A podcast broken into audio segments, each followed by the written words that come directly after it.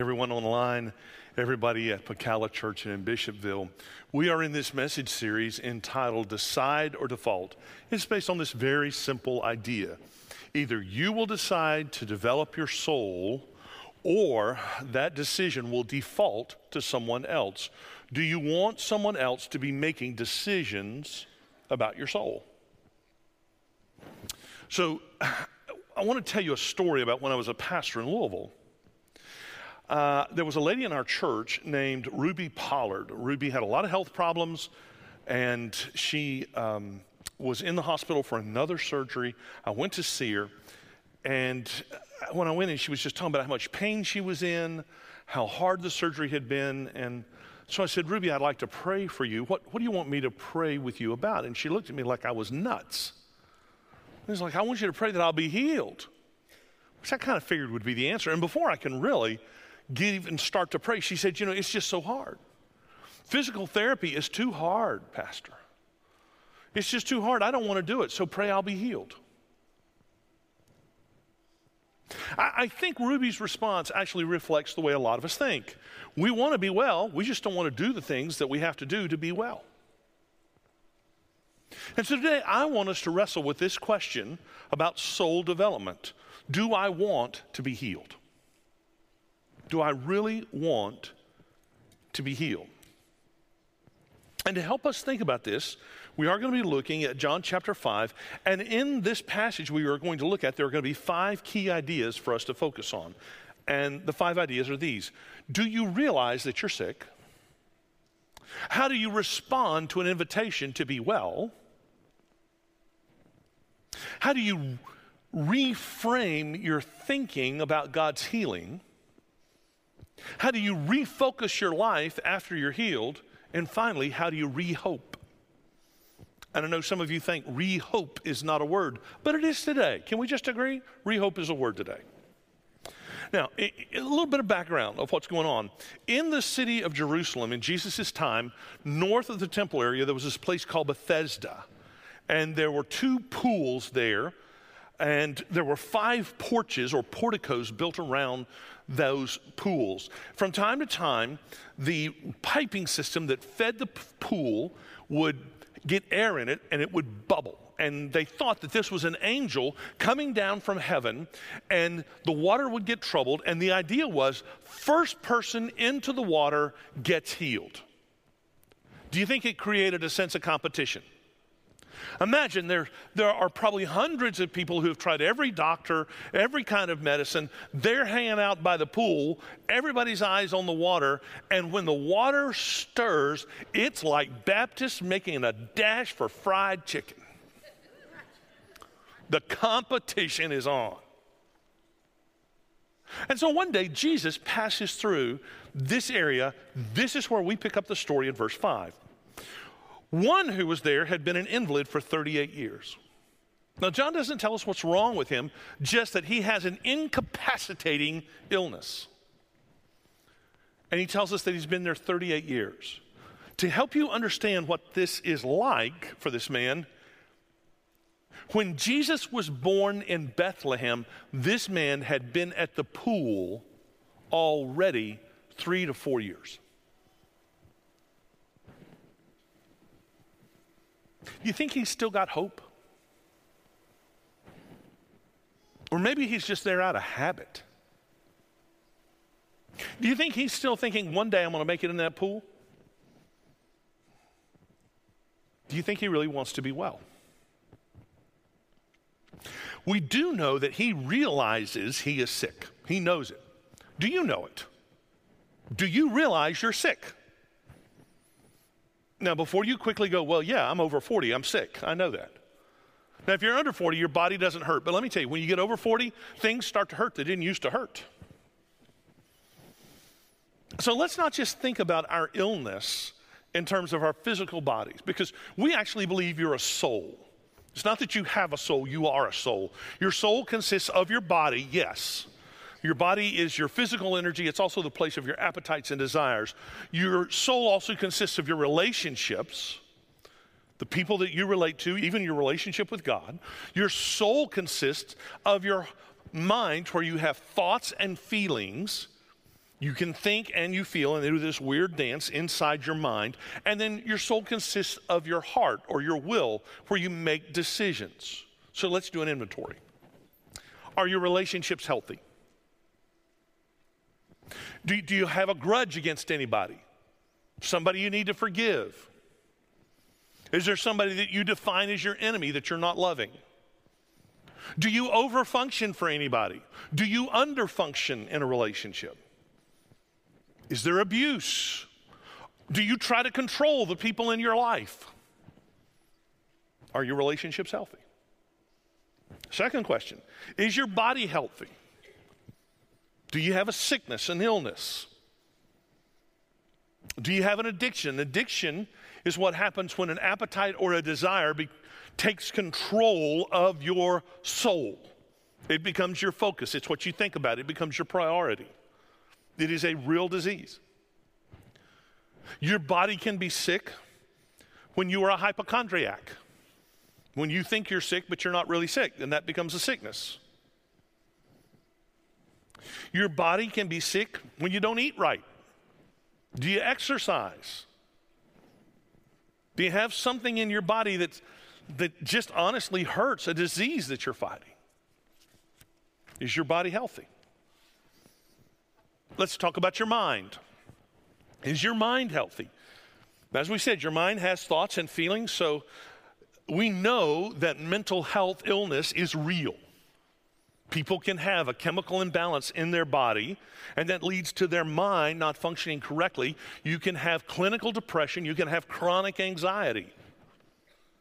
That's something that is unhealthy in your body, in your mind. Craig Groeschel has written a great book. He's a pastor, and, and he wrote this book called uh, Winning the Battle in Your Mind. I, I highly recommend it. And I love what Craig says about the power of thought. If you believe a lie is true, you will live your life as though that truth is real. And it says, duh, but think about that. How many th- thoughts do you have that are untrue that govern your life? Like you're not enough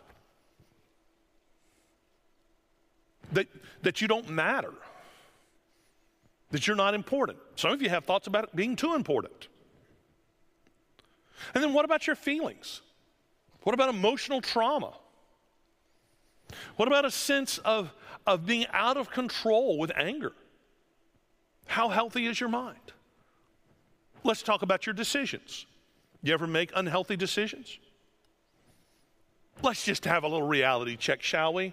How many of you have ever made an unhealthy decision? How many of you have ever made an unhealthy decision this last week? I'm not going to ask about today, but my hunch is some of you have already got a head start, right? An unhealthy decision is when you keep doing something and expect a different result. An unhealthy decision is when you continue to choose that which destroys your soul. So I hope by now you are realizing that most of us have a part of our soul that's unhealthy at any given time. You say, well, that's kind of depressing. No, it's just true. Now, the biblical phrase for this is for all have sinned and fallen short of the glory of God, which means all of us are broken. All of us have some unhealth that we need to face. Do you realize that you're sick? Now, here's another great way to kind of measure this for you. Ask yourself regularly, where is my soul? Where in my soul do I feel powerless? Where in my soul do I feel powerless? Those of you familiar with 12 steps, you recognize this. You can't get well until you realize I've got a problem. And by the way, if you say, Well, I just can't think of any problem, ask the people closest to you. Ask your spouse, ask your kids, ask your friends. Hey, do you think there's any place in my soul where I'm powerless? Then get comfortable. You'll be there a while. Okay, so this man knows he's powerless. He knows he's sick. Watch what happens next, verse 6. When Jesus saw him lying there and learned that he had been in this condition for a long time, he asked him, Do you want to get well? Jesus knows he's been there. Jesus knows that this guy probably has stopped waiting to be healed and he's really now waiting to die. But when Jesus asked him, Do you want to be well? He's really asking something bigger, isn't he? You see, it, in this man's case, if you were there at the pool of Bethesda, people, Jews, would come by and, and they would offer you food. That was part of their worship. They would offer, you know, shelter or their leftover clothes or something. You didn't have to take responsibility for your life. If this man gets healed, he may have to find a job. He may have to figure out how to get some food for himself, how to get shelter for himself. You know, Ruby, who I told you about at the first of the sermon, she was married to Frank. Frank did everything. Frank cleaned the house, cooked the food, washed the clothes. And you think, what a wonderful husband. No. Frank was one of the most bitter people I've ever known in my life. But you know what? Their relationship, it, it kind of did this dance where Frank felt like he had a right to be bitter and Ruby felt like she had a right to be sick. I'm not sure Ruby wanted to be well. That would mean she had to cook, she had to clean, she had to wash her clothes, she had to take responsibility for her life.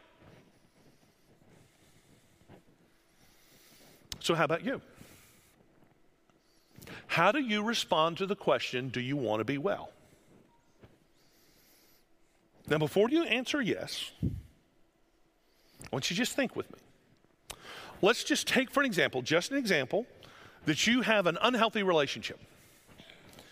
If you say, I want that relationship to be better, it might mean you have to understand that person. Might have to understand why they're angry. It might mean you have to forgive them, and you kind of like being mad at them. I was doing marriage counseling with this couple once. He had had an affair, and they were in my office. She was on one end of the couch and he was on the other end. And he just looked like a whipped dog, which you can understand, right? And she was sitting there.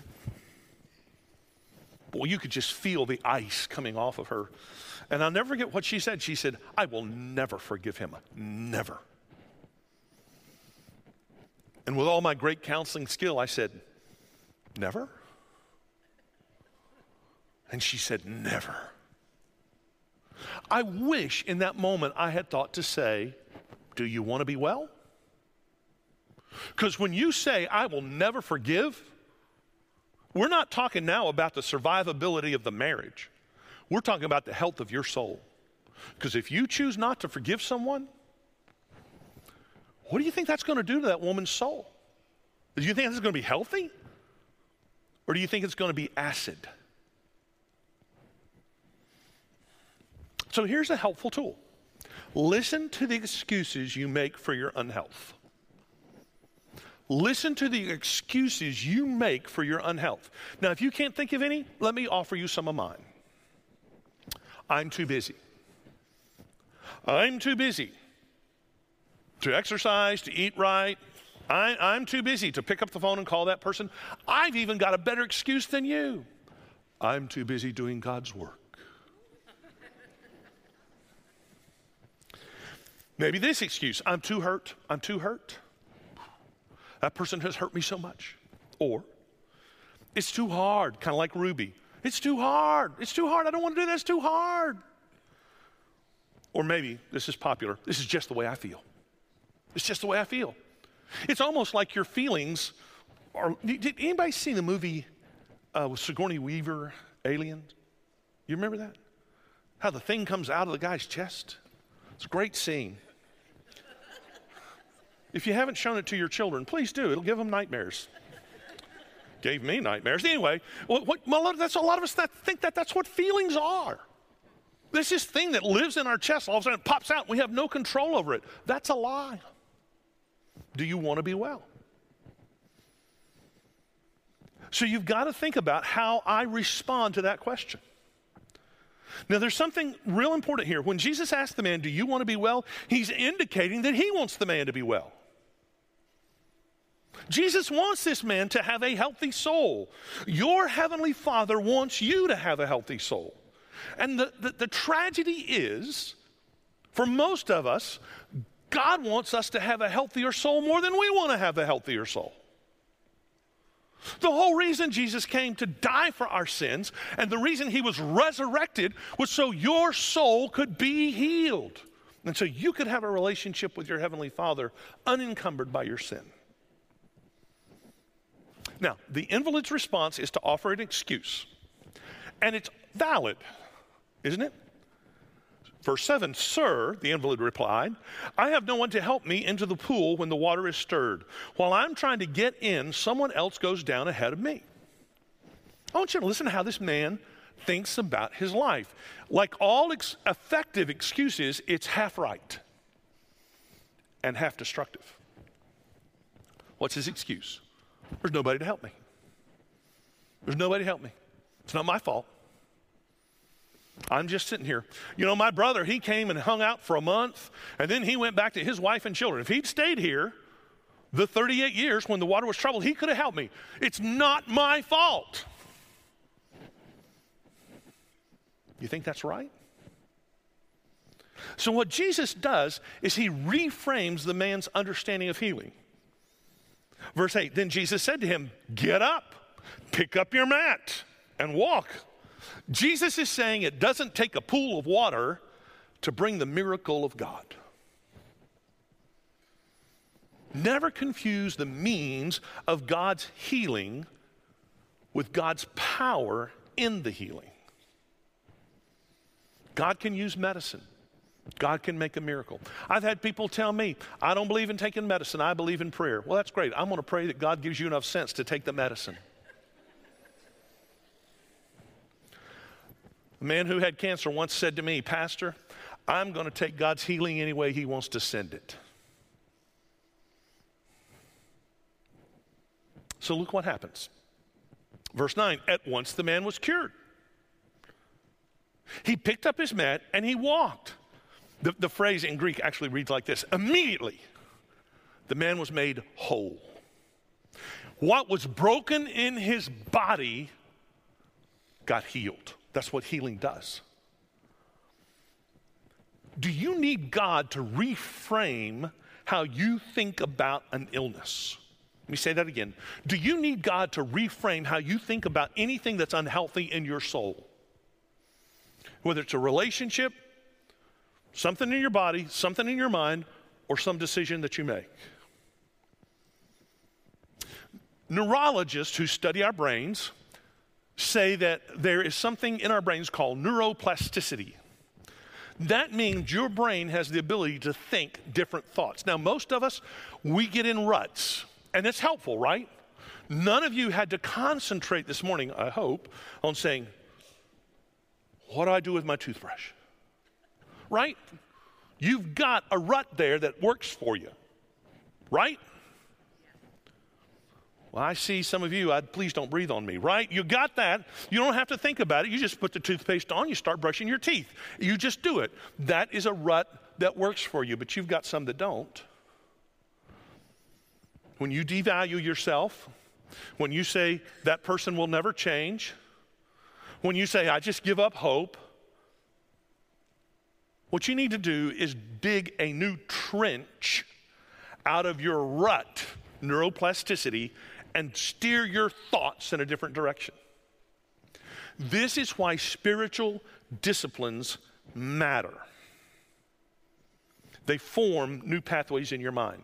There are four key spiritual disciplines that Jesus talked about. The first is prayer.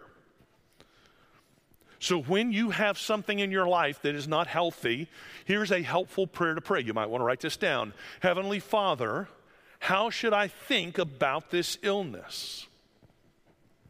How should I think about this thing that's not healthy? So I've got this relationship that's not healthy. Heavenly Father, how should I think about this? Not just fix it. Help me to know how to think about it, how to understand it. Help me get a new pathway, a new neural pathway in my brain. Here's something I know that God will always tell you God will always tell you to deal in reality, and He will always tell you to walk by faith. Let's talk about the basic spiritual discipline of Bible study. Why should you read your Bible? You should read your Bible because it introduces new thoughts that radically challenge your neural pathways. So, for example, Philippians 4 12 through 13. Paul's in prison. Let me just pause. How many of you would be happy in prison? Anybody? No, it's not a happy place. Paul's in prison. Listen to what he says. I know what it is to be in need. I know what it is to have plenty. I have learned the secret of being content in any and every situation, whether well fed or hungry, whether living in plenty or want. I can do all this through him who gives me strength. Do you hear what Paul's saying? I'm in jail. I'm not miserable. Paul had steered his thoughts in a new direction. Because Paul is saying, My contentment is not in my condition, but in my connection. Could some of you stand to have that redirected in your brain? That's why Bible study matters. Let's talk about fasting. Not a popular spiritual discipline among, among Baptists. Fasting is detoxing your soul from something that interferes in your relationship with God. In the Bible, it was most often food. People obsessed about food because food was in short supply. Some of you, you need to detox from some substance, from maybe food. Let me tell you, I think the number one place in our lives today we need to detox social media. So I want to give you a challenge. For every hour you spend on social media, spend an hour in prayer. Now let's just test this out, see if you think. How many of you think spending more time on social media will make your soul healthy? Nobody. It's designed to be addictive. It's designed to do damage to your soul. How many of you think spending more time in prayer will make your soul healthier? You're in church. You got to raise your hand for prayer, right? So fast from social media, or at least cut it back. Now, here's the last one last core spiritual habit that's giving. I know some of you say, You talk about giving all the dang time because it's such an important spiritual discipline. Jesus said, Where your your treasure is, that's where your heart is. Because when you're ill, let me tell you what happens. When any part of your soul is ill, that's what you focus on, right? Giving reminds you there's more to your life than what's not healthy. Years ago, when we were still in the old building at the early service, Mr. Ed Lewis, older man, tall, I'm preaching, Mr. Ed slowly rolls back and falls over. It was not a movement of the Spirit. He was having a heart episode. So we stop the service, we start praying, someone calls 911. The guys come and they get Mr. Ed onto the gurney and they're about to roll him out. And Mr. Ed's, I can hear him. I'm, I'm up to front. I can hear him say, No, I, I don't want to leave yet. I don't want to leave yet. I went, Mr. Ed, you got to go to the hospital. You got to go to the hospital. No, I can't go yet. I haven't given my offering. Never forget that. Mr. Ed knew he was more than his illness. He still needed to give. That's why spiritual disciplines matter. So give this invalid some credit, right? He allows Jesus to reframe his understanding that God can work. He doesn't need the water.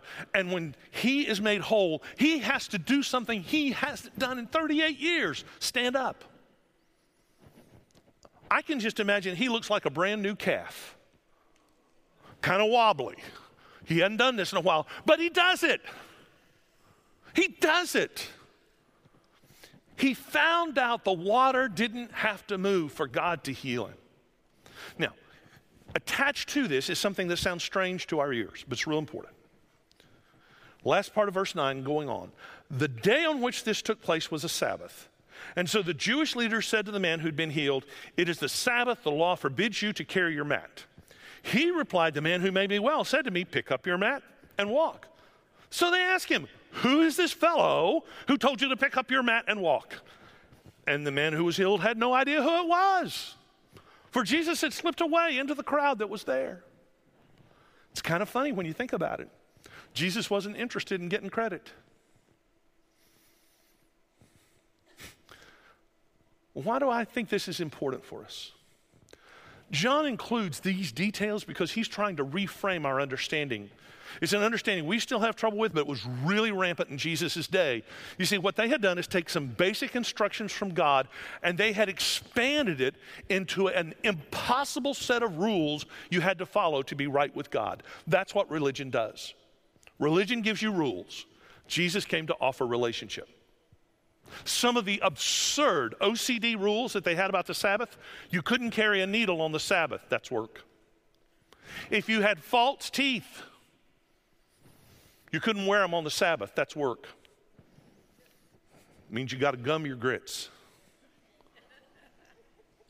If you had a wooden leg, you couldn't use it on the Sabbath. That's work. Anybody think that's crazy? Anybody think there's still some religious rules that people set up that are crazy? It's about relationship. See, keeping the rules never makes anybody right with God. Now, rules are important. I know, I know, I know. But it's about do you have the relationship with God? And, and, and John includes this, this episode, this understanding, so that we will get the fact Jesus is reframing a bigger question. When he's asking this man to be healed, when he heals this man, and when he does it on the Sabbath, Jesus is saying, Look, I have come so that there can be something for people, not so we ask something from people. There's a reason God asked you to do something. Now, after this, Jesus runs into the man again in the temple. The guy's probably gone to the temple to give God thanks. Verse 14 later, Jesus found him at the temple and said to him, See, you're well again. Stop sinning, or something worse may happen to you. Jesus is putting to this man a pivotal question What are you going to do with your miracle? What are you going to do with your healing? Let's say God answers your prayer. You get healed. What are you going to do with it? This is so important. We talk around here all the time about everyone has a next step. So let's say that you get healed, you got something wrong with your body, God heals you. Maybe it's medicine, maybe it's divine intervention. You are healed. Next question what are you going to do next? What's your next step? Well, I, I think a good prayer to pray is Heavenly Father, what's my next step? God, I prayed that we had trouble in our marriage and you heal the marriage and, and we're still together. Well, what's the next step? Maybe I've got to rethink how I'm a husband, how I'm a wife. Hey, hey, hey, God, you healed my body. What's my next step? God may say, Well, you're not all the way done. Rest. Or God may say, Glad you asked. Now that you're healed, we need to work on your thought life. When, again, when I was pastor in Louisville, there was a guy in our church who needed a heart transplant. And he was in the hospital for over a year. Same room. Imagine. And every time I went to see this guy, and I saw him every week for a year, he would always tell me the same thing. He would say, Pastor, when I get my new heart, I'm going to live for Jesus. I'm going to serve him. I'm going to be at church every time the doors are open. If you need floors swept, you just call me. When I get my new heart, I'm living for Jesus. I never forget the phone call. They found a heart, it's on its way. I got there. I prayed with the family. He was already in surgery. I saw him the next day in ICU. You could do that. Then I went to visit him in rehab still. He said, I'm so thankful. God has given me my new heart. I'm so grateful. God's answered my prayer. And, and I never forget the Sunday he came to church. The whole church had been praying for him for over a year, and we celebrated. We, we everybody was crowded around him, and they were, you know, gently patting him on the back because you know, open heart surgery, and and everybody was just rejoicing. And I never forget. He goes out the door and says, "Pastor, I'm just so thankful God's given me a new heart." Never saw him again. God gave him the miracle, but he never asked, What's the next step? Well, what about you? How many prayers have you prayed and God's answered those prayers? Did you pray, well, God, now what? Maybe sometimes God says, How about a thank you?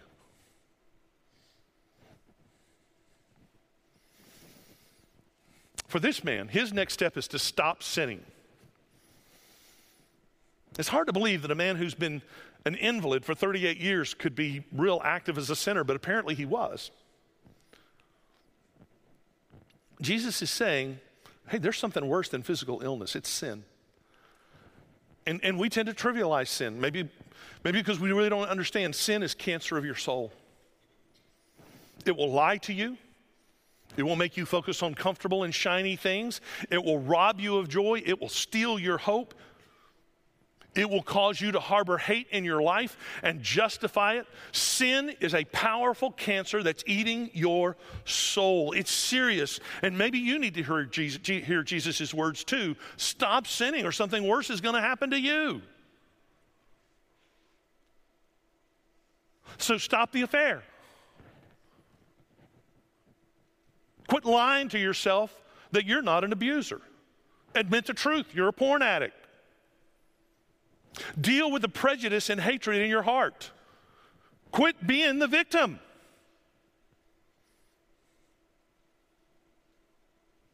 Stop sinning. Something worse will happen. I mean, just think with me. Just think. Just think with me.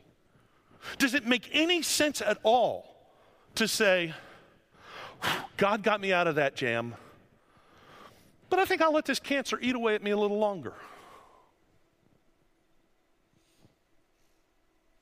You want a doctor like that? Why would you do that to yourself? You need to refocus your life on God's way. That's what Jesus is saying to this man. Refocus your life. Focus on what God can do. Focus on your next step.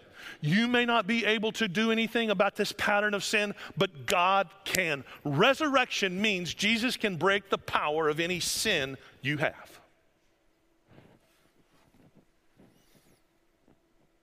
Verse 15 the man went away, told the Jewish leaders that it was Jesus who had made him well. So, because Jesus was doing these things on the Sabbath, remember what a big deal that is?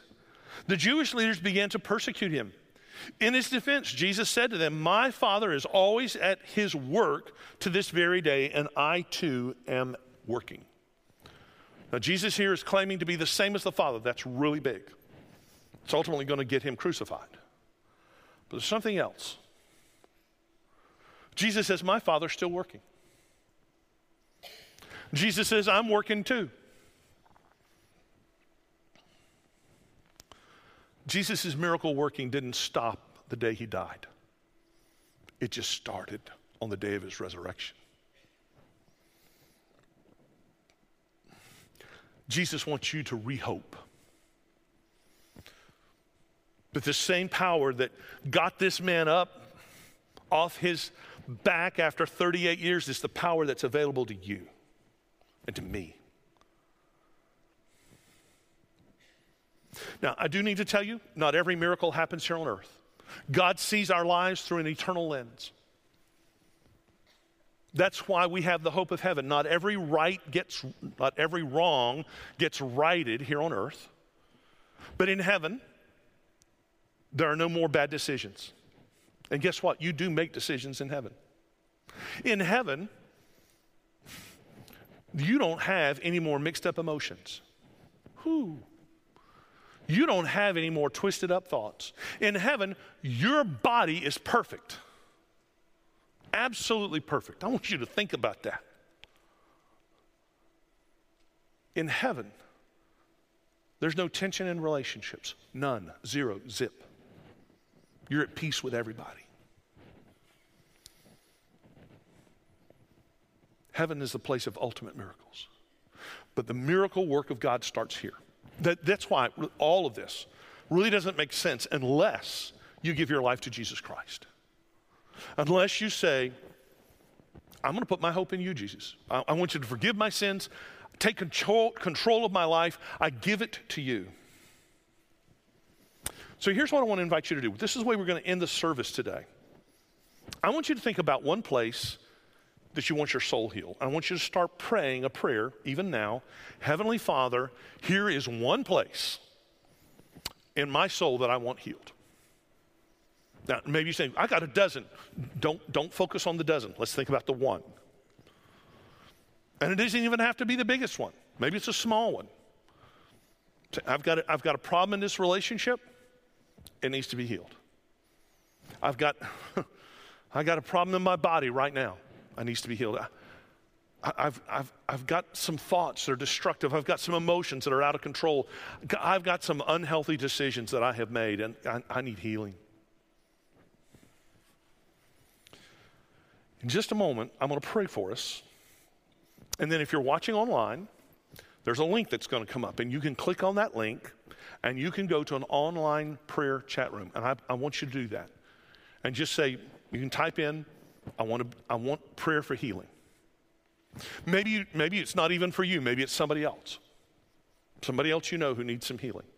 And if you're in the room, both here and Pacala, there's going to be pastors and deacons here at the front. And we're simply going to invite you to slip out from your seat and come forward and just say, I, you can just say to one of us, I want healing. You don't have to tell us what for. If you want to, that's okay, but you don't have to. And maybe, maybe you're not going to ask for you, maybe you're going to ask for somebody else. Hey, I, there's, there's someone that I know and I love, and they need healing in a relationship. They, they need, they've got some self destructive thoughts. But I want you to approach this time with this attitude I want to be well. I want to be well. If you pray that prayer to Jesus, what's he going to say to you? He's going to say, I want you to be well too. And then he's going to guide you. So let's pray. Heavenly Father, I first want to pray for people who don't know Jesus. God, because this healing work is really not going to work unless they have you in their lives. So I pray that they would accept you as Savior and Lord. Now, Father, I know there's many people who are watching, many people who are in the room. They have a relationship with you, but there's part of their soul that's really unhealthy and they need healing. God, would you bring healing to them? Whether it's a relational healing, bodily healing, mind healing, decision healing, bring healing through the power of your Holy Spirit. God, we, we can't control the timing. We trust you with the timing. But we ask for the healing power of resurrection to pour out on us now. In Jesus' name I pray. Amen.